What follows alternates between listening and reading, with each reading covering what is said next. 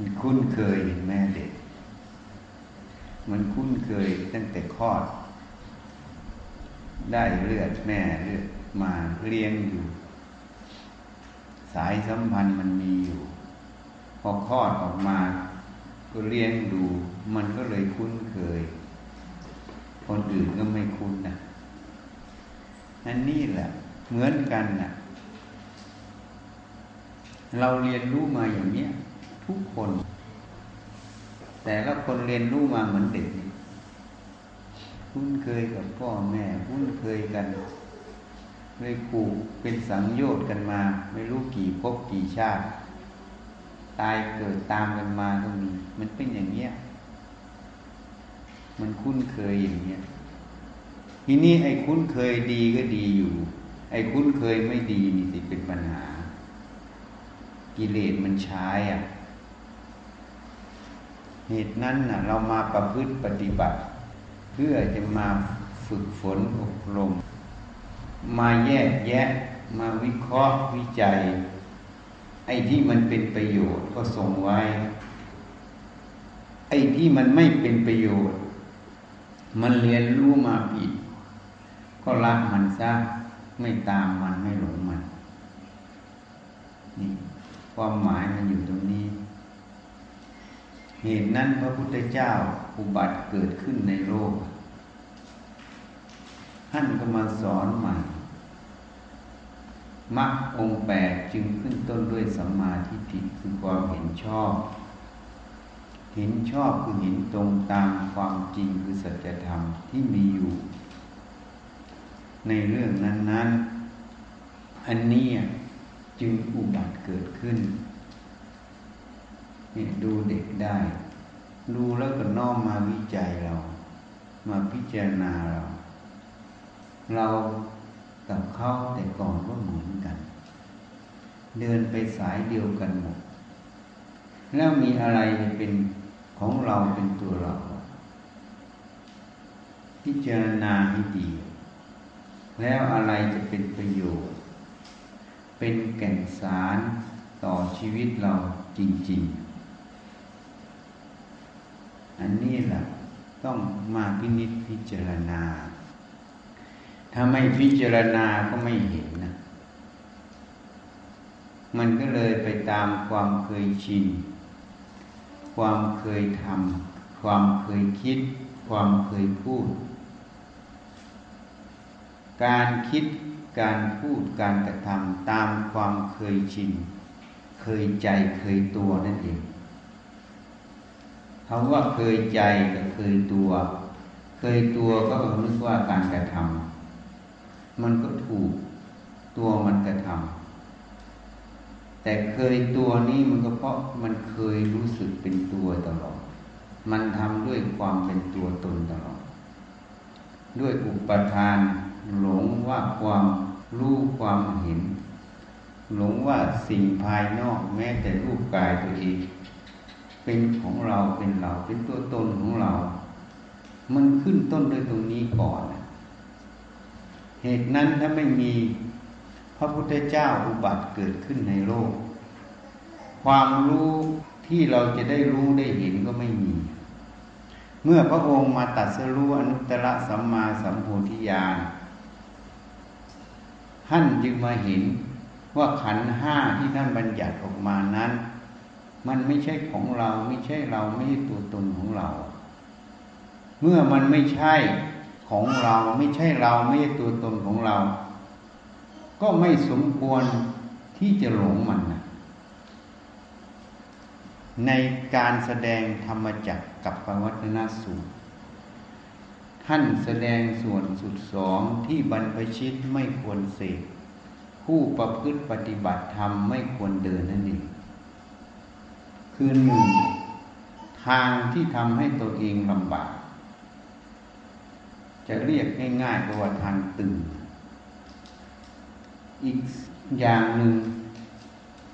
ทางที่ไปสู่ทางกามกามสุขะวิการุโยคความเป็นกามความไปยินดีมันก็ไปทางหย่อนจึงไม่มีทางสายกามที่เดิน ท่านจึงมาสอนมัชฌิมาปฏิปทาคือทางสายกลางคือบัญญัติออกมาเป็นมรรคแปดทีนี้ถ้าเป็นมรรคแปดเราก็พูดเป็นตำราอยู่หนึ่งสัมมาทิฏฐิคือความเห็นชอบสองสัมมาสังกัปปะคือความดำริชอบคือคิดชอบนั่นเองสามสัมมาวาจาคือพูดชอบสี่สัมมากัมมันตะคือการงานชอบห้าสัมมาอาชีวะคือเลี้ยงชีพชอบหกสัมมาวายามะคือเพียรชอบเจ็ดสัมมาสติคือระลึกชอบแปดสัมมาสมาธิคือตั้งใจมั่นชอบ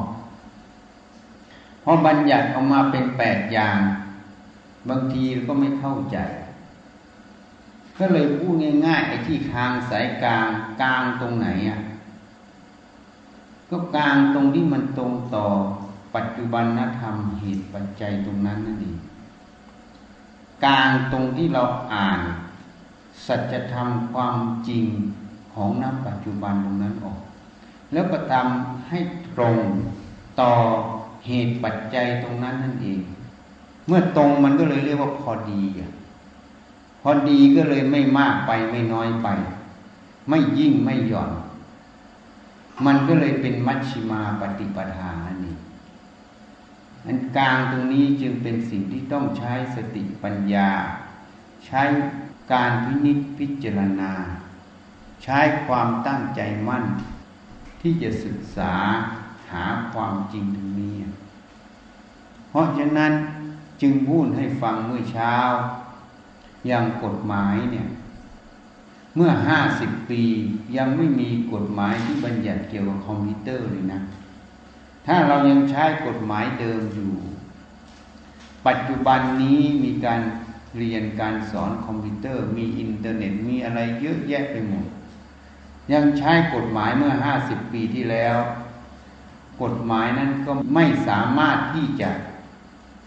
บังคับใช้ให้เกิดประโยชน์สูงสุดได้ตัวกฎหมายอาจจะเป็นปัญหาของความสงบเรียบร้อยในปัจจุบันเพราะมันไม่ทันก็เรียกว่ามันล้าหลังไอ้กฎหมายที่ล้าหลังก็เลยเรียกว่ากฎหมายที่ไม่พอดีกับปัจจุบันนี่ว่าเหตุปัจจัยมันไม่ลงล็อกกันไม่พอดีกันก็เลยไม่ใช่มัชฌิมาปฏิปทาทีนี้มันจะมีอยู่อย่างหนึ่ง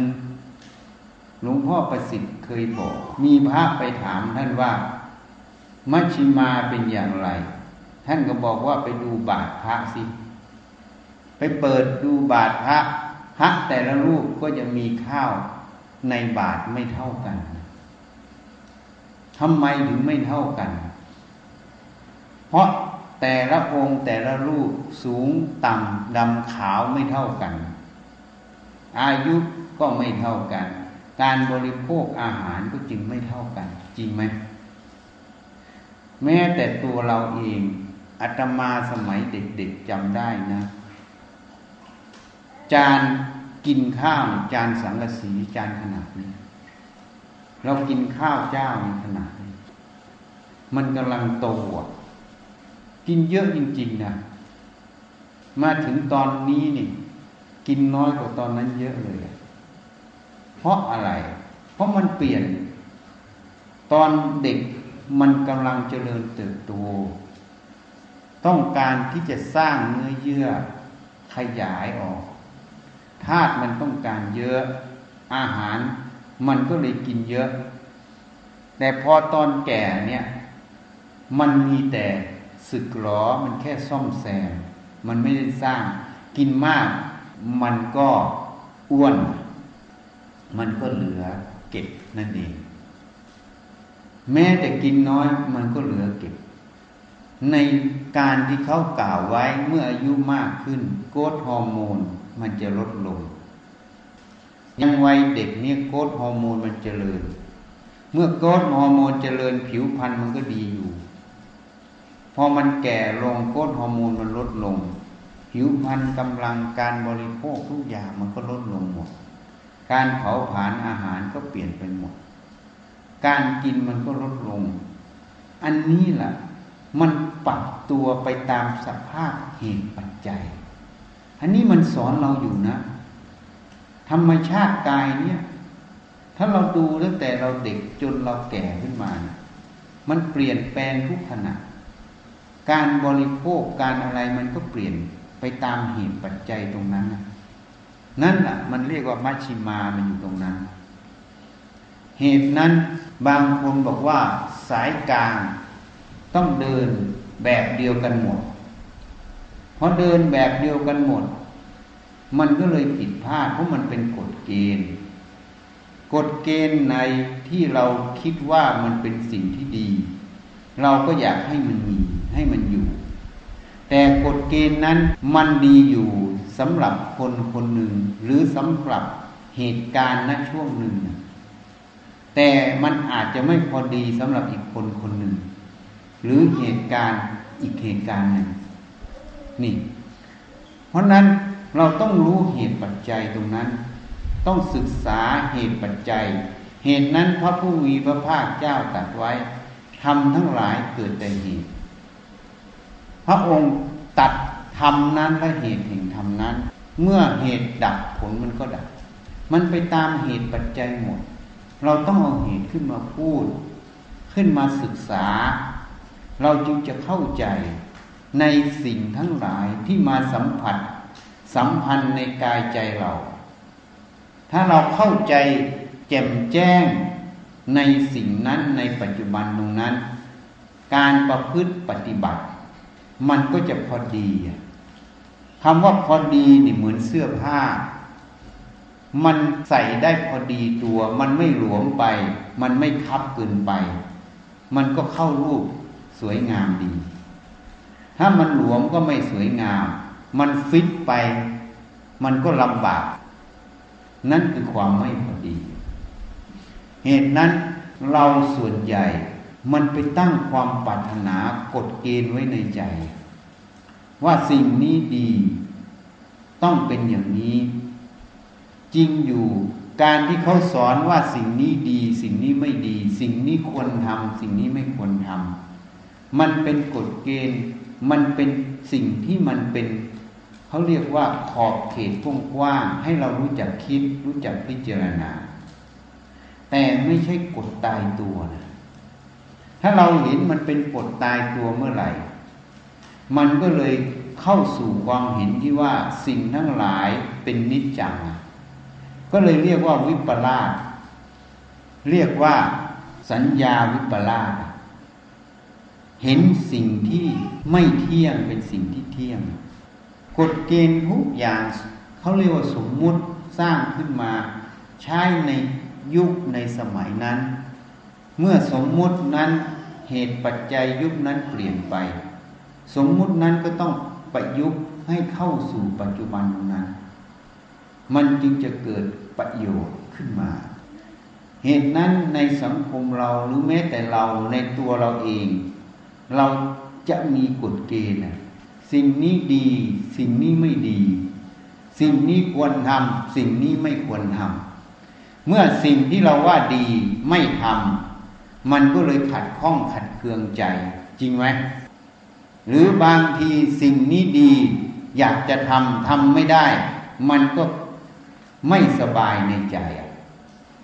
บางคนทำสิ่งนี้ขึ้นมา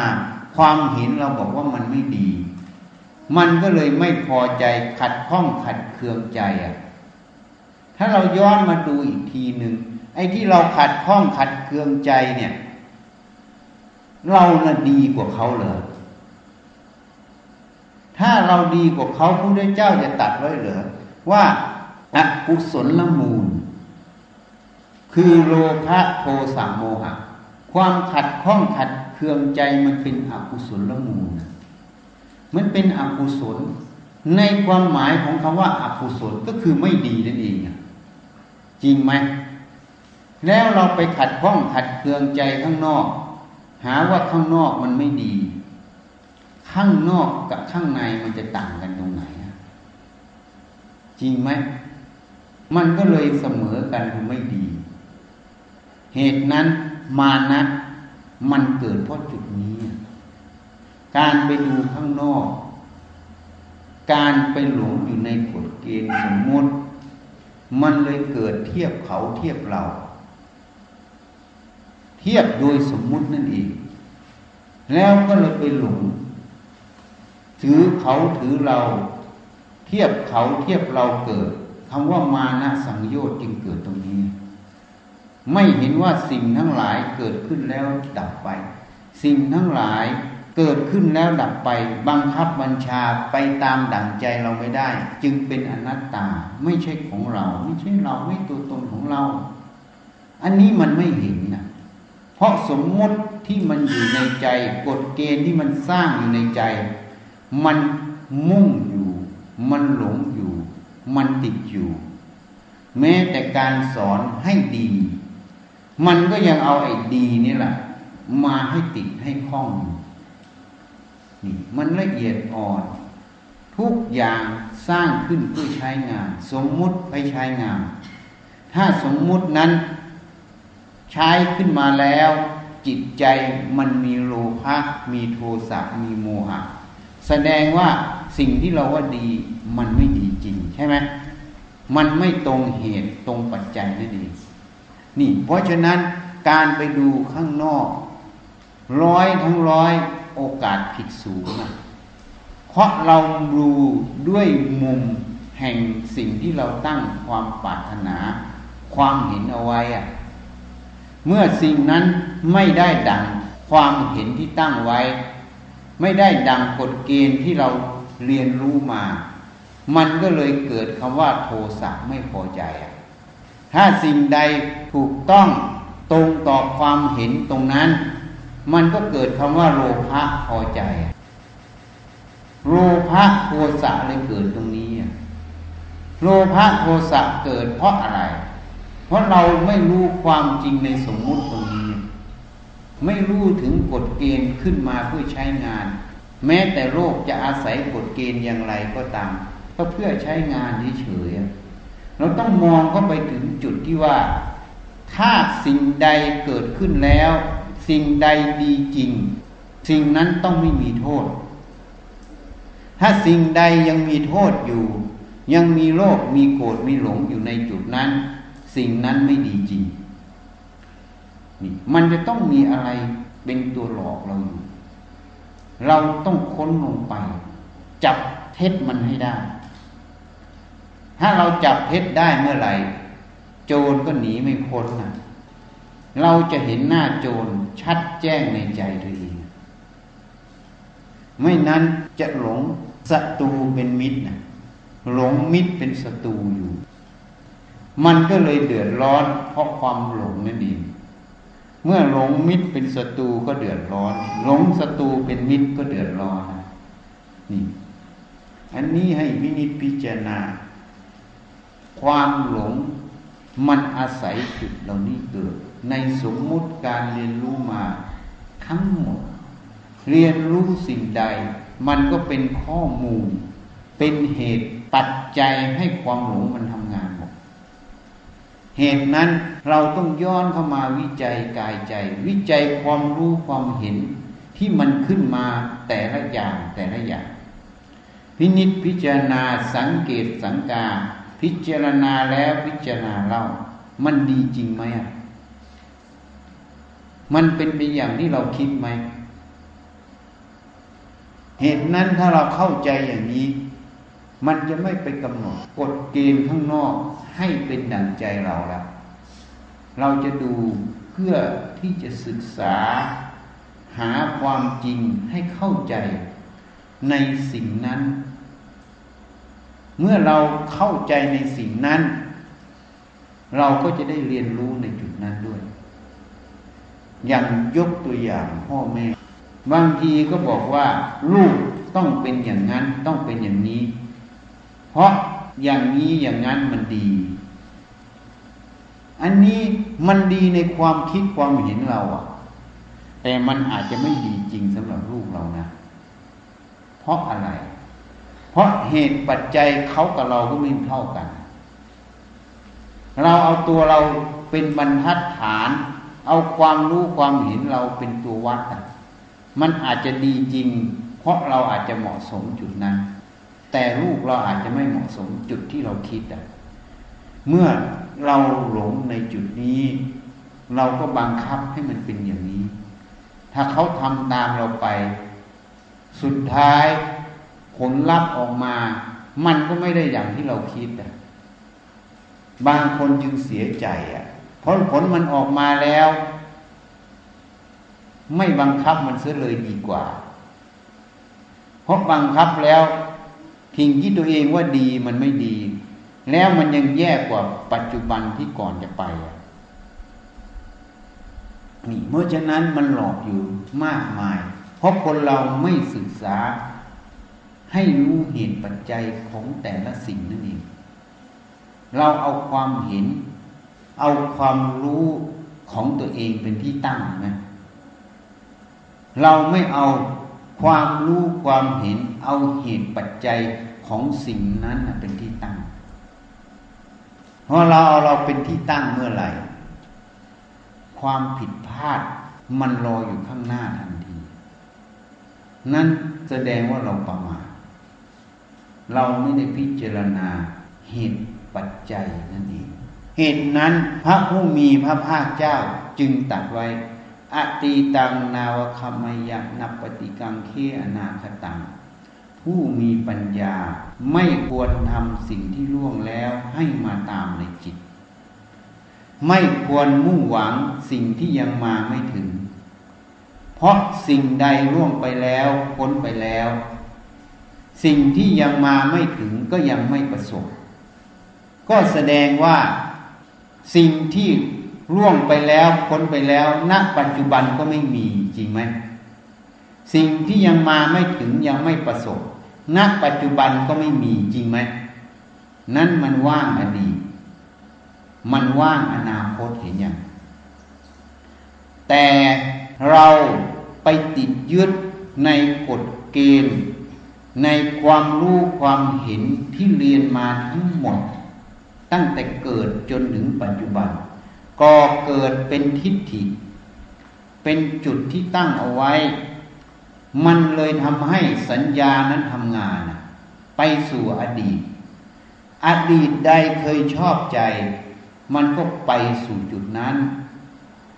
อดีตใดเลยไม่ชอบใจมันก็ไปจุดนั้นเมื่อไปสู่อดีตในจุดที่ชอบใจก็เพ้อฝันอยู่ตรงนั้นเป็นราคะ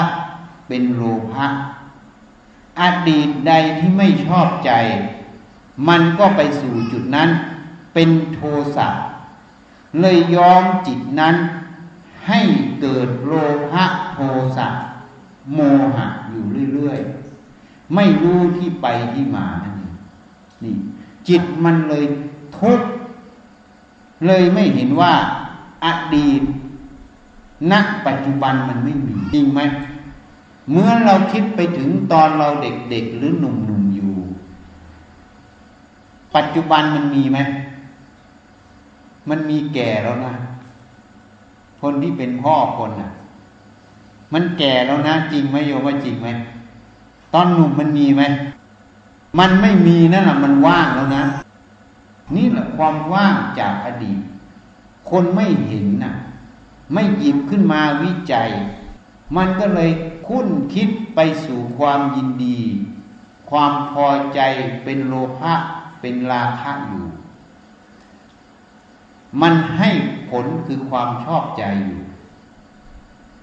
หรือไม่ก็ไปคุ้นคิดไปสู่ความไม่ชอบใจเป็นโทสะอยากทำร้ายหรืออยากผลักไสมันจึงเป็นพยาบาทไงมันเกิดเพราะอะไรเพราะเราไม่มีสติระลึกรู้อยู่ว่าความรู้ที่รู้อยู่นี้มันมีอยู่ไหมอดีตไม่มีมันว่างแล้วนะนี่ท่านให้เอาปัจจุบันนั่นเองอนาคตก็เช่นกันเมื่อรู้สิ่งใดขึ้นมามันก็วาดภาพไป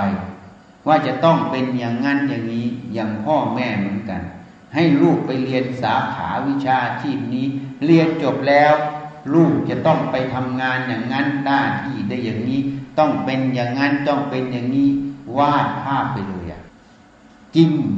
พอวาดไปอาจจะถูกหรืออาจจะผิดแต่มันมีข่าวเรื่อยเพราะเด็กจบมาแล้วผูกคอตายก็มีเนี่ยไอ้ภาพที่วาดไว้ทั้งหมดมันตรงไหมไม่ตรงถ้าดูที่ปัจจุบันนี่ไอ้ที่วาดไปทั้งหมดณปัจจุบันมันมีไหมไม่มีมันมีแต่ความคิดไงอันนี้ก็เลยว่าจินตนาการอย่างนี้นะจินตนาการสร้างภาพหลอกตัวเองก็เลยหลงเงาตัวเองเพราะว่าตะคุบเงาอยู่เรื่อยๆก็เลยไม่เห็นว่าสิ่งที่เราทำไปทั้งหมดมันไร้สาระสิ่งที่ทำไปทั้งหมดมันไร้สาระไม่มีแก่นสารนะจริงไหมเพราะอดีตมันไม่มีอ่ะไปทำกับสิ่งที่มันไม่มีมันได้แก่นสารไหมมันได้แต่เพ้อฝันอย่างนี้อนาคตมันก็ไม่มีนะปัจจุบันไปทำกับสิ่งเหล่านี้อยู่มันก็เลยไม่ได้แก่นสารก็เลยได้แต่เพ้อฝันอย่างนี้เลยเสียเวลาทำมาหากินนะจริงไหมนี่เหตุนั้นพระผู้มีพระภาคเจ้าจึงให้อยู่ที่ปัจจุบันให้ทำปัจจุบันให้ถึงพร้อมด้วยความไม่ประมาทคำว่าทำปัจจุบันให้ถึงพร้อมด้วยความไม่ประมาทอันนี้น่าคิดนะทำปัจจุบันให้ถึงพร้อมด้วยความไม่ประมาทนี่ถ้าใครหัดนิสัยตนเองให้อยู่ที่ปัจจุบันทำปัจจุบันให้ถึงพร้อมคนนั้นก็ไม่มีอดีตไม่มีอนาคตคนไม่มีอดีตไม่มีอนาคตนี่สบายแล้วนะ 50% แล้วนะจริงไหมเพราะอะไรเพราะไม่ได้เพ้อฝันไม่ได้ทำเรื่องที่ไร้สาระไม่ได้จินตนาการจริงไหมคำว่าทำปัจจุบันให้ถึงพร้อมต้องประกอบด้วยสติต้องประกอบด้วยสมาธิคือความตั้งใจมั่นประกอบด้วยปัญญาวิจัยเหตุปัจจัยณปัจจุบันนั้นควรทำไม่ควรทำเป็นอย่างไรนี่ถ้าทำได้อย่างนี้ก็เรียกว่าทำปัจจุบันให้ถึงพร้อมท่านจึงเรียกว่าผู้มีปัญญาเห็นแจ้งชัดทำปัจจุบันอันไม่ง่อนแง่นไม่คอนแคนเป็นผู้มีราตรีเดียวอันเจริญชนีนี่เหตุนั้นการประพฤติปฏิบัติให้อยู่ที่ปัจจุบันเป็นหลักให้ทุ่มเทสติสมาธิปัญญาลงที่ปัจจุบันสิ่งใดดับไปแล้วค้นไปแล้วไม่มีไม่ต้องเอามากังวลสิ่งใดผิดพลาดไปก็รู้ว่ามันผิดพลาดแล้วมันขึ้นมาก็แค่สัญญาอันหนึ่งมาเตือนให้สติระลึกรู้ว่าณปัจจุบันตรงนี้เหตุปัจจัยถ้าเหมือนเดิมทำแบบเดิมมันก็จะผิดพลาดให้ระมัดระวังไม่ใช่เป็นไปเพื่อยินร้ายผิดพลาดไปแล้วสัญญาขึ้นมาก็ยินร้ายเสียใจพอใครมาพูดถึงสิ่งที่ผิดพลาดสัญญาขึ้นมารู้ว่าเขาพูดเรื่องของเราก็ขัดข้องขัดเคืองใจคนนั้นเลยเป็นไปเพื่อความหลงเป็นของกูตัวกูหัวจดดาวเป็นของกูตัวกูความรู้ความเห็นเป็นของกูตัวกูก็เลยขาดคำว่าแยกคายขาดคำว่าปัจจุบันนะธรรมเพราะถ้ามันเป็นของเราจริงเสียงที่มันได้ยินมันกระทบหูมันเกิดแล้วก็มันดับมันดับแล้วมันมีไหมไม่มีเห็นยังมันไม่มีแล้วมันจะเป็นของเราเป็นตัวเราได้ยังไงความรู้ณปัจจุบันนั้นจะเป็นของเราเป็นเราได้ยังไง นี่เขาเรียกแยกคายมีสติรู้เท่าทันปัจจุบันณขณะนั้นนั่นเองเห็นมันพร้อมอยู่ในตัวกันเมื่อมันเห็นแจ้งมันก็ไม่หลงนะมันจะมีความทุกข์ไหมเมื่อไม่มีความทุกข์ไม่มีความเป็นตัวตนก็เลยรับฟังเพื่อพิจารณาเขาพูดเรื่องอะไรจะได้ประโยชน์เรียนรู้จากจุดนั้นอย่างไรคนนั้นเลยเท่ากับหัดละตัวละตนอยู่ทุกขณะทุกการกระฟังนั่นเองนี่คนนั้นเลยเกิดแต่ประโยชน์คนโง่เขาฟังสิ่งใดก็เอาตัวมารับว่าเขาว่ากูแล้วกูมันอยู่ตรงไหนอ่ะหัวมันของกูจริงไหมอ่ะถ้าหัวของกูจริงก็บอกมันนะอย่าแตกสลายนะจริงไหมแค่ใบมีดโกนหัวมันยังบาดได้เลยเห็นยังเลือดออกแล้วมันของกูจริงไหมอันนี้พูดแบบปัจจุบันนะแขนกูจริงไหมบางคนเป็นอัมพฤกษ์อัมพาตยกแขนยังไม่ขึ้นเลยเห็นยังบังคับให้ขึ้นได้ไหมนะเมื่อบังคับไม่ได้มันจะเป็นของเรายังไงอ่ะ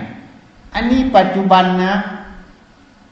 ย้อนลงไปอีกตั้งแต่เกิดอ่ะมันเกิดจากอะไรอ่ะก็ตั้งแต่อสุจิกับไข่ของพ่อของแม่ผสมกันน่ะมันเป็นอะไรมันเป็นธาตุทั้งสี่นะเซลล์สองเซลล์เนี่ยรวมเป็นเซลล์เดียวก็อาศัยเลือดแม่นั่นแหละไปเลี้ยงส่งอาหารผ่านโลกไปสู่ลูกนี่มันก็ธาตุทั้งสี่พอออกมาโตขึ้นมาคลอดออกมาก็นมแม่นมวัวนมแพะแล้วแต่จะเอานมไหนเลี้ยงมันก็ธาตุทั้งสี่พอกินได้ก็อาหารข้าวหวานก็ธาตุทั้งสี่พอตายไปเผาเท่าฐานก็เป็นธาตุทั้งสี่แล้วมันของเราตรงไหนอ่ะของกูตรงไหนอ่ะทีนี้ย้อนมาอีกเสียงที่เขาพูดอ่ะลองสังเกตไหมเวลาอยู่ในห้องกระจกเสียงภายนอกเข้ามาได้ไหมได้ไหมเสียงมันจะค่อยลงถูกไหมแม้แต่ได้ก็น้อยสังเกตไหมเพราะเปิดประตูหน้าต่างออกปั๊บเสียงดังเข้ามาเลยจริงไหมมันอาศัยอะไรเข้ามาอากาศนั่นเองมันสื่อกันด้วยอากาศธาตุลมนั่นเองเห็นยังเสียงมันเป็นธาตุชัดๆเลยอ่ะเห็นยังหูมันก็ธาตุทั้งสี่อย่างที่พูดให้ฟังอ่ะเมื่อมันกระทบมันรู้ขึ้นมาน่ะ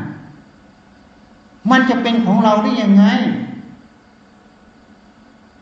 ความรู้ตรงนั้นมันก็เกิดจากเสียงกับหูมันกระทบกันมันจะเป็นตัวเราได้ยังไงแล้วบอกว่าเขาว่ากูเขาด่ากูเนี่ยมันจริงไหมเขาได้ด่าเราเขาได้ว่าเราไหมเพราะเขามันก็ไม่มีเสียงมันเป็นธาตุลมอ่ะจริงไหมหูมันเป็นธาตุสี่อ่ะแล้วพอรู้ขึ้นมามันเป็นธาตุรู้อ่ะไอ้ที่เขาด่ากูน่ะคืออะไรก็คือหลงความรู้ทางหูที่มันเกิดขึ้นจริงไหมอ่ะพอเสียงมันกระทบหูมันก็รู้เสียงขึ้นก็หลงรู้เสียงนั่นแหละไอ้หลงรู้เสียงน่ะใครหลงอ่ะเขาหลงหรือเราหลงอ่ะนะอันนี้ยกตัวอย่างให้ฟังนะเขาหลงหรือเราหลงนะชี้ว่าเขาหลงหรือเราหลงนะเอ้าแค่นี้ยังไม่รู้เลยบวชตั้งหลายปีแล้วอ่ะนะชี้ว่าไงเขาหลงหรือเราหลงนะเขาหลงเหรอนะความรู้นั่นน่ะเขามารู้กับเราไหมพอเสียงกระทบหูเนี่ยเรารู้เสียงนี่เขามารู้กับเราไหมอ้าว เพราะว่าเขาว่าครูนี่เพราะว่าเขาว่าครูปั๊บนี่อันนี้คืออะไรอันนี้เขาเรียกว่าสังขารขันธ์ปรุงแต่งจิตตัวคิดนึกใช่ไหมสังขารนั่นน่ะพระพุทธเจ้าตรัสไว้คืออะไรมันเป็นอนิจจังพอมันคิดปั๊บมันก็ดับไปตามคนคิดถูกไหมแล้วมันจะเป็นของเราได้ยังไงมันอยู่ไม่ได้ตัวมันยังอยู่ไม่ได้เลยนั่นแหละมันเป็นอนัตตาแล้วมันหลงอะไรอ่ะก็หลงความคิดอีกทีเห็นไหมหลงความรู้แล้วนะแล้วก็มาหลงความคิดพอหลงความคิดทำยังไงกูไม่อยากฟังเพราะกูไม่อยากฟังทำยังไงต้องจัดการต้นตอของเสียงนั้นจริงไหมมันเลยยิงกันฆ่ากันอย่างที่ทะเลาะกันอยู่อย่างนี้ทะเลาะกันฆ่ากันเพราะอะไรเพราะความหลงจริงไหมนี่โทษของความหลงอย่างเหตุนั้นที่มันทุกข์เพราะอะไรก็เพราะมันหลงความรู้ตรงนั้นแล้วมันก็มาหลงความคิดถูกไหมเพราะมันหลงความคิดท่านก็เลยเรียกว่าเมื่อเห็นผิดมันก็คิดผิดเมื่อมันคิดผิดมันก็เลยพูดผิดจริงไหมไปด่าคอกับเขาแล้วทีนี้สู้กับเขาแล้วใช่ไหมหรือมีมีดมีปืนก็ต้องยิงหรือฆ่าถูกไหมมันก็เลยเรียกว่ากระทำผิดใช่ไหมเมื่อเห็นผิดก็คิดผิดพูดผิดทำผิดอย่างก็เลยเขาทำให้เราทุกข์เราก็เลยต้องจัดการเขาอันนี้มันถูกหรือมันผิดอ่ะโยมว่ามันถูกหรือมันผิดมันผิดเพราะอะไรเพราะเราหลงความรู้ความคิดจริงไหมไอ้ศัตรูน่ะมันอยู่ในใจเราน่ะไอ้ความหลงน่ะมันอยู่ในใจเราถ้าจะฆ่าต้องฆ่าความหลงไม่ใช่ไปฆ่าข้างนอกพอฆ่าข้างนอกก็เลยไม่ถูกเหตุถูกปัจจัยถูกไหมมันก็เลยไม่พ้นคุกไงข้างนอกตายจริงเราก็ติดคุกติดคุกแล้วเราก็ไม่พ้นความทุกข์ในใจเพราะเมื่อคิดถึงเรื่องนี้ขึ้นมามันก็มีทั้งเสียใจหรือไม่มันก็ยังมีความขัดข้องขัดเคืองใจไอ้ขัดข้องขัดเคืองใจไอ้เสียใจเนี่ยเขาเป็นปุ๋ยแล้วนะแต่เรายังอยู่ในใจนี่เห็นยังแล้วจะว่าเขาทำเราได้ไหมมันเป็นปุ๋ยแล้วอ่ะ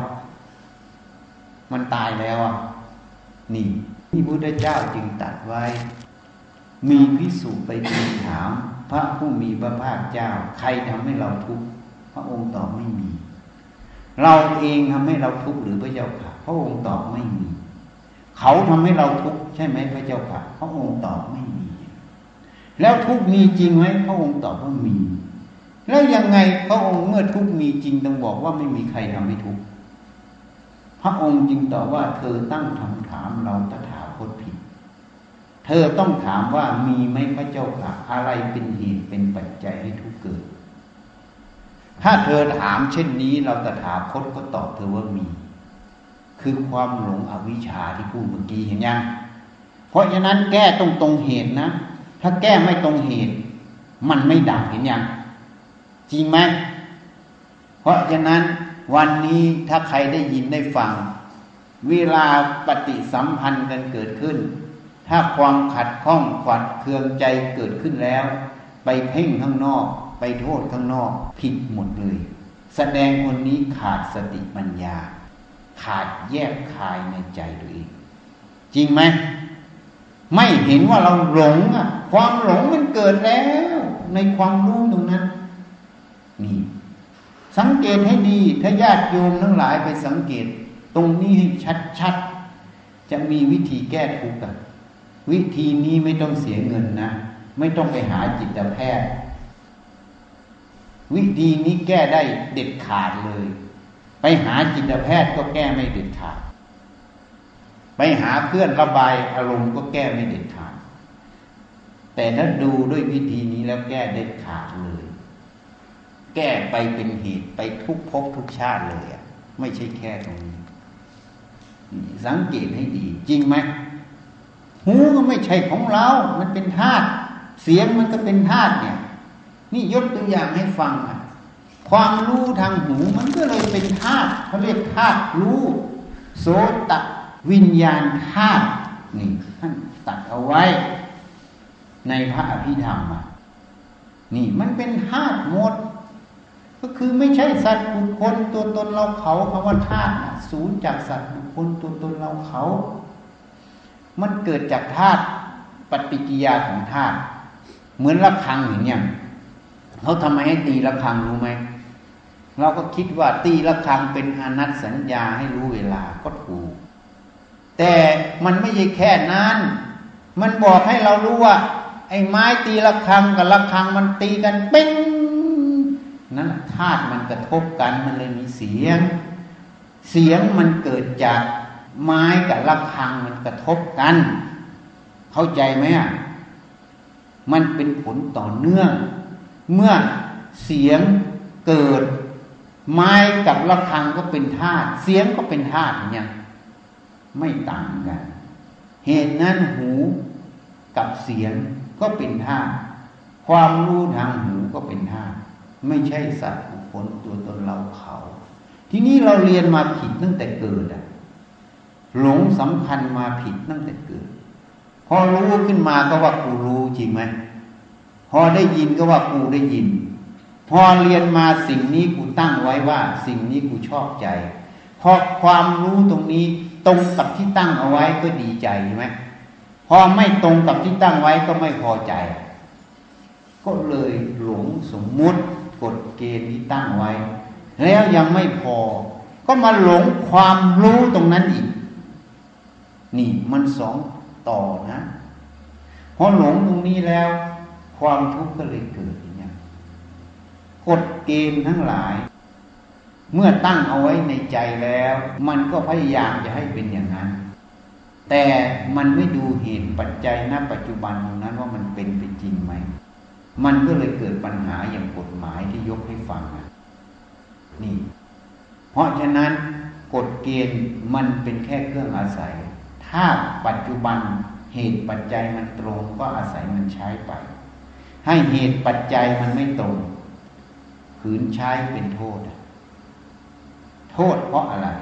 เพราะขาดสติปัญญาวิจัยไม่ถึงมันจริงไหมถูกไหมเหตุนั้นเมื่อเรารู้อย่างนี้เรื่องทั้งหลายเป็นเรื่องของเหตุปัจจัยโลกนี้เป็นโลกของเหตุปัจจัยเหตุนั้นเราต้องมาศึกษาเหตุปัจจัยทั้งภายนอกภายในให้รู้เท่าทันในเหตุปัจจัยวางให้ถูกลักษณะถูกเหตุถูกปัจจัยความทุกข์มันก็เลยจะเบาบางทำไปตามเหตุปัจจัยที่มันให้ทำเหตุแห่งความเจริญก็ทำเหตุแห่งความเสื่อมก็ไม่ทำไม่ให้ทำเพราะเราอยากทำไม่ใช่ไม่ทำเพราะเราไม่อยากทำเพราะมันไม่มีเราไม่มีเขาอยู่ในนั้นมันมีแต่เรื่องของเหตุปัจจัยและสติปัญญาหรือโมหะทำหน้าที่ของมันอยู่ถ้าสติปัญญามันก็อ่านเหตุปัจจัยออกมันก็ทำหน้าที่เป็นเหตุแห่งความเจริญละเหตุแห่งความไม่เจริญนั่นเองถ้าโมหะทำมันก็เป็นเหตุปัจจัยแห่งความไม่เจริญเป็นเหตุปัจจัยแห่งความเสื่อมนั่นเองนี่มันอยู่แค่นี้เรื่องของเหตุปัจจัยนั้นเลยคำว่าเหตุปัจจัยก็เลยไม่มีเรื่องของเราไม่มีเรื่องของเขามันเลยเรียกว่าอนัตตานั่นเองนี่แหละคำว่าอนัตตาสัพเพสังขารานิจจาสัพเพธัมมาอนัตตาติธรรมทั้งหลายเป็นไปตามเหตุปัจจัยเมื่อเหตุนี้มีสิ่งนี้จึงมีเมื่อสิ่งนี้มีสิ่งนี้จึงมีเมื่อสิ่งนี้ดับสิ่งนี้จึงดับเมื่อสิ่งนี้ไม่มีสิ่งนี้ไม่มีมันไปตามเหตุปัจจัยหมดไม่ใช่เรื่องของเราเรื่องของเขามันเป็นเรื่องเหตุปัจจัยหมดเหตุนั้นให้ศึกษา ให้รู้ความจริงในเหตุปัจจัยทั้งภายในภายนอกให้แจ่มแจ้งศึกษาให้แจ่มแจ้งความปฏิบัติชอบก็อยู่ตรงนี้ความไม่ทุกข์ก็อยู่ตรงนี้ความพ้นทุกข์ก็อยู่ตรงนี้อยู่ในใจนั่นเองที่มีวิชาเกิดเมื่อมีวิชาเกิดก็เหมือนแสงสว่างเกิดความมืดก็ไม่มีไม่ได้ไปลบไปทำลายความมืดแสงสว่างเกิดความมืดหายเองเมื่อแสงสว่างไม่มีความมืดก็ปรากฏนี่ให้เข้าใจให้ถูกต้องการประพฤติปฏิบัติจึงสมควรที่จะเจริญสติให้มากเจริญสมาธิให้มากเจริญปัญญาให้มากคำว่าสมาธิคือความตั้งใจมั่นที่จะศึกษาหาความจริงในกายใจศึกษาเหตุปัจจัยนั่นเองให้เห็นแจ้งในใจตัวเองชัดแจ้งปัจจักษ์จนทวนถอนอนุสัยสมมุติในใจตัวเองออกไปจึงเรียกว่าวิมุตติหลุดพ้นนั่นเองนี่ให้ศึกษาให้มากอาศัยการทำให้มากเจริญให้ยิ่งศึกษาแล้วศึกษาเล่าพิจารณาแล้วพิจารณาเล่าระลึกแล้วระลึกเล่าผิดแล้วก็แก้ไขแก้ไขบ่อยๆให้ผิดแล้วผิดเล่าก็ไม่มีมันก็จะไปสู่ความทุกข์ที่น้อยลงความไม่ทุกข์มันจะมาแทนนั่นเองเพราะมันไม่มีเหตุแห่งทุกข์เมื่อไม่มีเหตุแห่งทุกข์ความทุกข์จึงไม่มีนี่ให้เข้าใจให้ถูกวันนี้แนะนำให้รู้จักเรื่องของเหตุปัจจัยให้รู้จักทางเดินที่เป็นมัชชิมาให้รู้เท่าทันในเหตุปัจจัยเราก็จะได้พบความสุขที่แท้จริงก็ขอยุติเพียงเท่านี้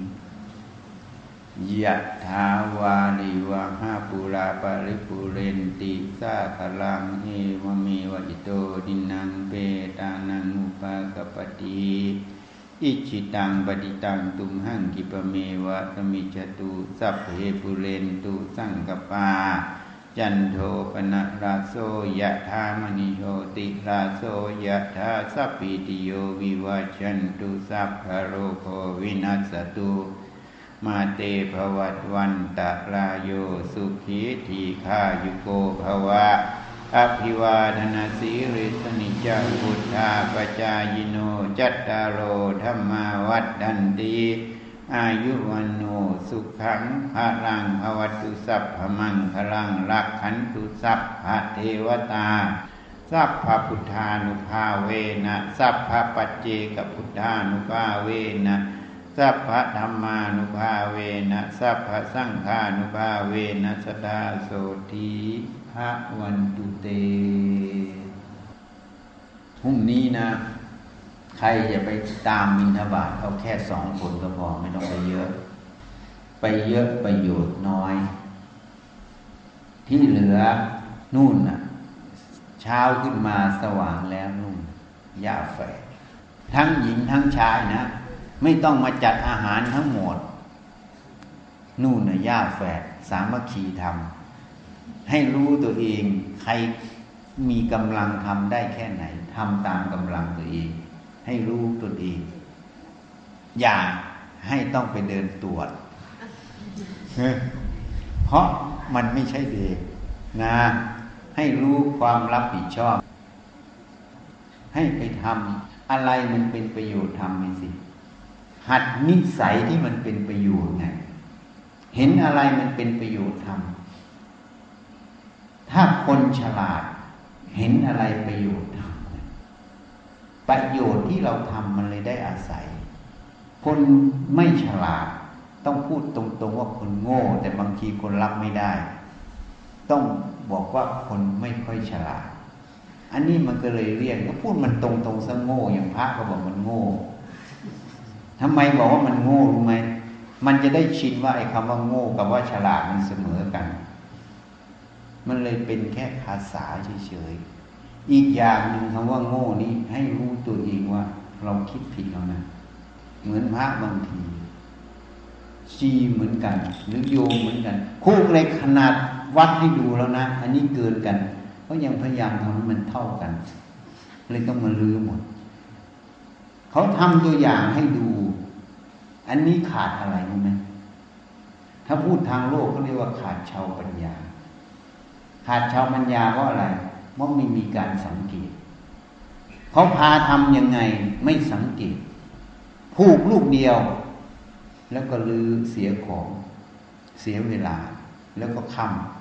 ำสังเกตที่เขาพาทำยังไงอันนี้ฝึกนะสมัยหลวงปู่มั่นนะพระไปอุปถากหลวงปู่มั่นนะตอนเช้าต้องไปเอาบาตรที่กุฏิท่านพระต้องตื่นก่อนท่าน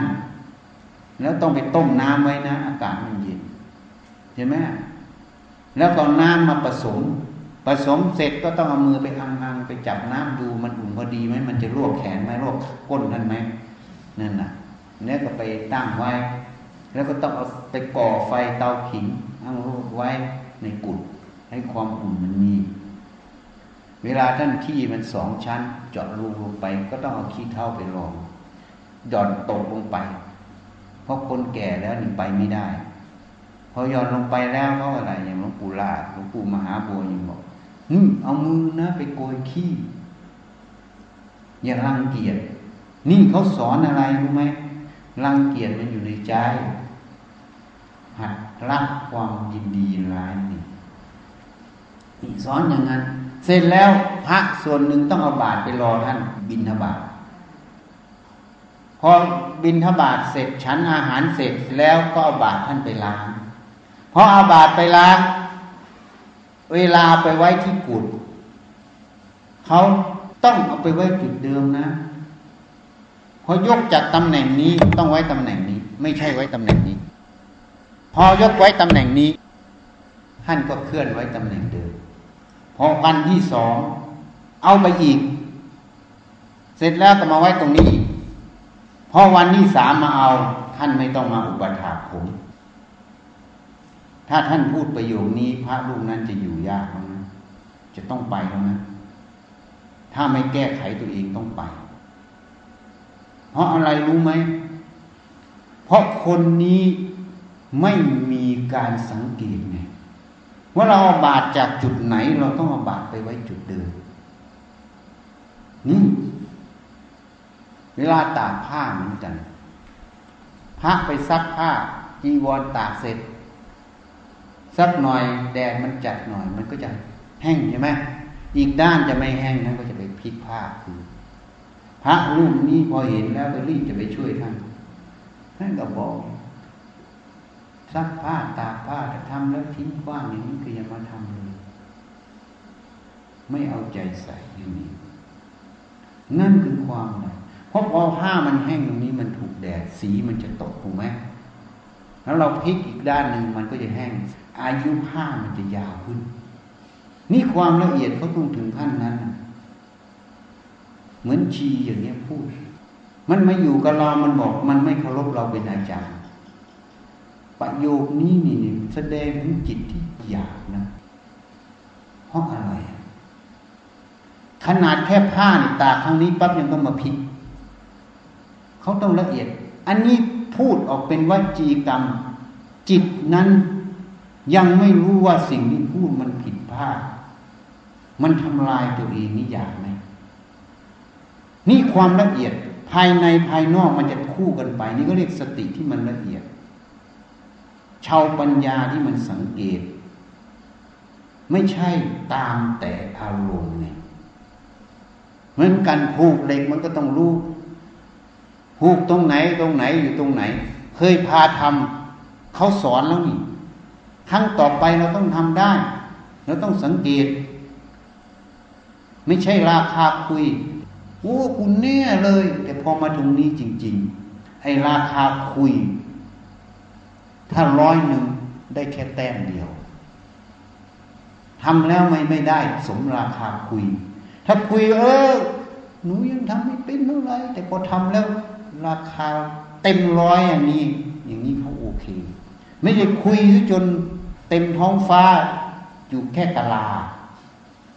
มันก็เลยทำลายตัวเองเขาเรียกโอ้อวดมันเป็นมลทินมันเป็นมลภแก่ใจนั่นเองนี่หลักธรรมเขาสอนหมดเพราะฉะนั้น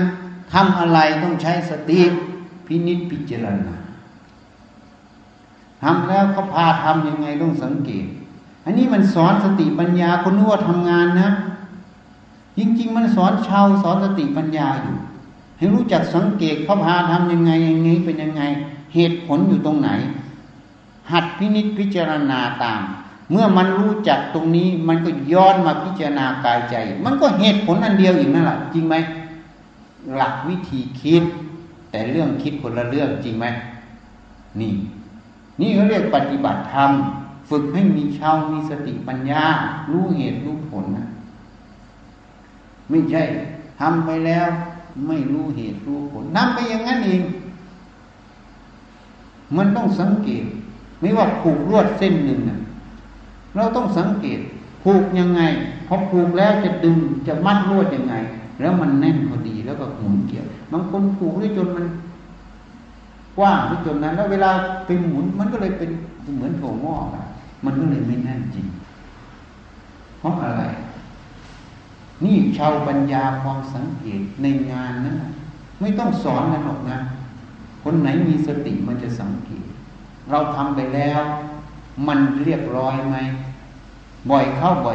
มันจะต้องแก้ไขพัฒนาขึ้นอันนั้นล่ะในจิตใจเหมือนกันถ้าทำไปแล้วผลมันเป็นอย่างไรมันต้องสังเกตพอสังเกตในใจเราเนี่ยมันจะรู้ว่าเราทำอย่างนี้ผลเป็นอย่างนี้ทำอย่างนี้เป็นอย่างนี้คิดแบบนี้มันเป็นอย่างนี้คิดแบบนี้ไปนี้มันผิดพลาดพอมันคุกขึ้นมันผิดพลาดแล้วนี่มันก็จะสังเกตมันก็จะหาเหตุหาผลมันผิดตรงไหนเหมือนเราผูกลวดเราผูกอย่างนี้มันทำไมเป็นอย่างนี้มันจะหาเหตุหาผลตามรอยมันเราจับอย่างนี้เราผูกอย่างนี้มันเลยเป็นอย่างนี้ต่อไปเราต้องแก้ยังไงนี่เหมือนกันในจิตเหมือนกันพอมันทุกข์ขึ้นมามันคิดอย่างนี้มันก็ย้อนไปดิเราคิดแบบนี้ผลมันเลยทุกข์แบบนี้อ๋อไอ้คิดแบบนี้ต้องมีอะไรที่ผิดพลาดแน่นอนมันจึงทุกข์จริงไหมก็หาสิทีนี้บางทีไม่ได้หาหรอกฉันบอกหมดแต่มันไม่เชื่อทำไมมันไม่เชื่อมันเก่งเลิศโลกทั้งโลกมีมันคนเดียวเก่ง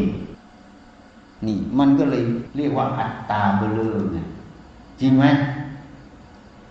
แฮนดี้เขาบอกเอาไปใช้กันง่ายๆเลยสบายไม่เอาชอบเอาทุกข์เนี่ยเพราะฉะนั้นเราต้องสังเกตการรู้จักผิดรู้จักพลาดรู้จักแก้ไขในใจตัวเองนั่นแหละมันเป็นเหตุให้สติปัญญามันไพ่บูมนั่นเองเราไม่ต้องการตัวสติปัญญาแต่เราต้องการความพ้นจากกองทุกข์ทั้งปวงสติปัญญาเป็นอุปกรณ์เข้าใจยังมันจึงจำเป็นต้องปฏิบัติต้องทำเพราะถ้าไม่มีสติปัญญาความพ้นทุกข์มันไม่มีจริงไหมเพราะนั้นมันศึกษาอยู่ในนี้หมดหัดศึกษามันสิหัดดูมันหัดเรียนรู้ผิดก็ยอมรับผิดถูกก็ยอมรับถูกหัดจิตให้มันตรงพอมันผิดก็ยอมรับผิดถูกก็ยอมรับถูกมันเลยได้คำว่าแก้ไขถ้าผิดแล้วไม่ยอมรับมันก็เลยไม่มีคำว่าแก้ไขมันมีแต่คำว่าแก้ตัวเพื่อตัวตนนั่นเอง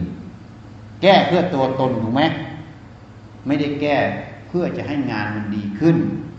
แค่แก้ให้งานมันดีขึ้นจิตนั้นมันเลยรักตัวตนมันไม่รู้ตัวอย่างเงี้ยมันอยู่ในทั้งนี้ทั้งหมดเลยหัดให้มากพินิจพิจารณาให้มากไม่นั้นสติปัญญามันขึ้นไม่ได้เราต้องรู้ตัวเราต้องศึกษาให้มากถ้าจิตมันหงุดหงิดมันโทสะขึ้นก็แสดงไม่ถูกต้องทำจิตให้อ่อนโยนนั่นดีนี่เขาเรียกว่าฝึกจิตแก้ไขจิตจิตควรข่มก็ต้องข่มนี่เขาสอนเอาไว้ในตำราจิตควรยกเมื่อมันตกลงก็ให้ยกจิตเมื่อมันตั้งมั่นสม่ำเสมอก็ดำรงต่อไปยกขึ้นสู่วิปัสสนาเลยทีนี้มันต้องรู้จักสภาวะในใจเรามันเป็นยังไง เรียนรู้ศึกษาในใจเราแก้ไขตลอดไม่ใช่เขามาบอกทุกอย่างบอกทุกอย่างแล้วยังไม่ทำด้วยแล้วก็ขัดข้องขัดเคืองอยู่เป็นตัวเป็นตนทุกครั้งที่เขาบอกมันก็เลยไปยากไงนี่มันไปยากเพราะจุดนี้เพราะหัดนิสัยให้มันดื้อหัดนิสัยให้มันด้านพอมันดื้อมันด้านตียังไงมันก็ไม่ยอมเดินมันก็เลยส่งลงเชือดไงถูกไหมเวลาวัวควายมันดื้อมันด้านตียังไงมันไม่เดินก็ส่งลงเชือดคือลงฆ่าสัตว์จบไหมได้เงินเลยนะไม่ต้องยุ่งกับมันสบายด้วยได้เงินด้วยเนี่ยเพราะฉะนั้นหัดดื้อหัดด้านพระพุทธเจ้าตำหนินะไม่ได้ส่งเสริมนะตำหนิท่านให้ลงปัจฉนียกรรมให้ขับไล่ออกจากวัดขับไล่ออกจากหมู่เพราะอะไรท่านจึงลงถึงขั้นนี้เพราะความดื้อความด้านก็คือความเป็นตัวตนนั่นเองความเป็นอัตตานั่นเองความหลงนั่นเองหูมันก็ไม่ใช่ของเราเสียงก็ไม่ใช่ของเราแล้วความรู้มันก็จะเป็นของเราได้ไงแต่ยังหลงว่าของเราเนี่ยมันเลยดื้อมันเลยด้านเนี่ยเพราะมันหลงเนี่ยมันหลงก็คือมันไม่ตรงสัจธรรมไม่ตรงความจริงอะไรเนี่ยนี่มันจึงเป็นมลทินเนี่ยถ้าเข้าใจตรงนี้แล้วเขาสอนถึงขั้นนั้นให้รู้จักสังเกตมีชาวปัญญารู้จักมีปฏิบัติไหวพริบแก้ไขมันอยู่ในงานหมดนั่นแหละไม่ใช่ทื่อๆอยู่อย่างนั้นมันก็เลยปัญญาไม่ก้าวพอปัญญาไม่ก้าวก็เลยเป็นปัญหาพระเจ้าจึงตรัสไว้บริสุทธิ์ด้วยปัญญาปัญญาเป็นสิ่งที่จำปรารถนาทุกสิ่งนั่นเองนี่ให้ฝึกให้มากอย่าเห็นแก่ตัวเห็นแก่ตัวก็ทุกข์ข้างหน้าถ้าไม่เห็นแก่ตัวก็สุขข้างหน้าเลือกเอาจะเอาแบบไหนใช่ไหมนี่พูดในฟังให้ไปคบคิดดูใครรู้ตัวเองผิดพลาดก็แก้ไขซะตั้งจิตตั้งใจเราแก้ไขจึงบอกเมื่อเช้าสันดานนะไอ้สันดานเราไปคิดว่ามันเป็นคำหยาบจริงๆไม่ใช่สิ่งที่มันทำบ่อยๆก็เลยเรียกว่าความเคยชินพอมันเคยชินมันทำบ่อยๆก็เลยเรียกว่านิสัยใช่ไหมพอนิสัยมันทำบ่อยๆก็เลยเรียกว่าสันดานทีนี้ถามว่าสันดานมันมีเหตุเกิดไหมก็เกิดจากความเคยชินทำบ่อยๆถูกไหมเมื่อสิ่งใดมีเหตุเป็นแดนเกิดสิ่งนั้นเมื่อเหตุดับมันก็ดับอีกจริงไหมหิ่งใดมีเหตุเป็นแดนเกิดสิ่งนั้นก็ไม่ใช่ของเราไม่ใช่เรามันสันดานมันแก้ได้เพราะฉะนั้นภาษาการสอนในโลกเนี่ยอย่างสันดานเนี่ยเขาหมายถึงว่าแก้ไม่ได้ไม่จริงสันดานแก้ได้เพราะมันมีเหตุเกิดเมื่อสิ่งใดมีเหตุเกิดมันดับเหตุได้เพราะเหตุมันเป็นอนิจจังมันไม่คงที่ตลอดเวลาได้ถูกไหมเมื่อเราแก้เหตุนั้นได้ผลนั้นมันก็ดับเพราะนั้นมันไม่คงที่เพราะนั้นความรู้สึกความเข้าใจการเรียนรู้มันเลยทำให้การประพฤติปฏิบัติเรื่องง่ายเป็นเรื่องยากพอเข้าใจว่าสันดานมันแก้ไม่ได้มันก็เลยเป็นนิจจังใช่ไหมพอเป็นนิจจังคนนี้ก็เลยมรรคผลไม่มีเป็นแก่นสารไงคนนี้เลยปิดประตูไปสู่สวรรค์นิพพานก็เลยเปิดประตูนรกอย่างเดียวไงนี่ภาษามันหลอกเห็นยังคำว่าสันดานตัวเดียวเนี่ยมันหลอกเห็นยังเพราะฉะนั้นเรียนอะไรต้องศึกษาแม้แต่ภาษามันยังหลอกเลยเห็นยังแค่เราเชื่อว่าสันดานมันแก้ไม่ได้แค่นี้ตายแล้วนะไม่ต้องปฏิบัติธรรมแพ้ตั้งแต่ในมุ้งอย่างเนี้ยนี่มันหลอกนะภาษาที่เรียนมานะมันหลอกอย่างเนี้ยเพราะเราไม่ได้วิจัยมันเพราะฉะนั้นฉันไม่เคยพูดเรื่องสันดานนะมึงมาพูดวันนี้สันดานมันแก้ได้ภาษามันว่าสันดานแก้ไม่ได้ความคิดความเห็นเนี่ยมันแก้ได้หมดอันนี้เราไม่เห็น ถ้าเราเห็นอีกนะการกระทำทุกขณะ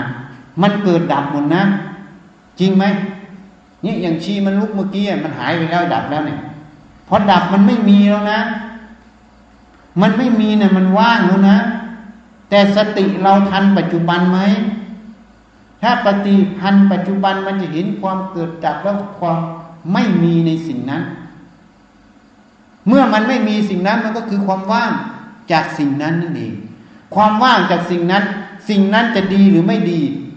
มันก็ไม่ตามแล้วเพราะมันไม่มีไม่ตามมันเลยโลภะโทสะเกิดไหมไม่เกิดทีเนี้ยนี่เขาเรียกว่าทำปัจจุบันให้ถึงพร้อมนี่ตัวปัจจุบันที่นี่คนไม่ฝึกสติให้มากไม่มีปัจจุบันธรรมให้ถึงพร้อมตรงนี้มันก็เลยไม่เห็นไงแล้วประกอบด้วยความหลงขันธ์ห้าเป็นของกูตัวกูว่าเป็นเราเป็นของเราเป็นตัวตนของเราอยู่ตลอดมันเลยไปบังความรู้ความเห็นที่ว่ามันไม่เที่ยงมันไม่ใช่ของเราเพราะมันไปยึดความรู้นั้นไว้ตลอดมันเชื่อเลยเขาก็เลยว่าคนนี้มีทิฏฐิมานะมาเชื่อในความคิดความเห็นตัวเองตลอดมันเลยไม่เปิดรับอีกความรู้หนึ่งที่มันเป็นความจริงเนี่ยมันเกิดเรื่องอย่างนี้ในโลกมันเป็นแบบนี้ก็เลยเรียกว่าปฏิบัติธรรมยากจริงๆไม่ยากง่ายใครบอกว่ายากคนนั้นหลงเข้าใจยังแต่ต้องใช้เวลานะไม่ใช่ปฏิบัติธรรมวันนี้ต้องบรรลุพรุ่งนี้ไม่ใช่อาจจะ10 ปี20 ปี30 ปีชาตินึงแต่มันไม่ยากแต่มันต้องใช้เวลาถูกไหมมันเป็นเรื่องของเหตุปัจจัยนั่นแหละนะเอาจะได้ไปพักผ่อนกันวันนี้พูดให้ฟังแล้วนะไม่รู้จักทำจิตให้มันเบิกบานเอาแต่ความเป็นตัวตนเอาแต่ความโทสะความหงุดหงิดฟุ้งซ่านรำคาญมันก็เลยไม่มีประโยชน์เพราะมันเป็นของกูตัวกูเยอะเอากลับไปพักผ่อนไปพักผ่อนนอนถ้าไม่นอนก็ภาวนาอย่าคุยกันเทวดาเขารู้อยู่นะพระพุทธเจ้าก็รู้นะคุยกันนะอย่าคิดว่าไม่มีคนรู้นอนอ่ะถ้าไม่ภาวนาก็นอนอย่าไปคุยกันคุยแล้วมันได้อะไรได้แต่คุย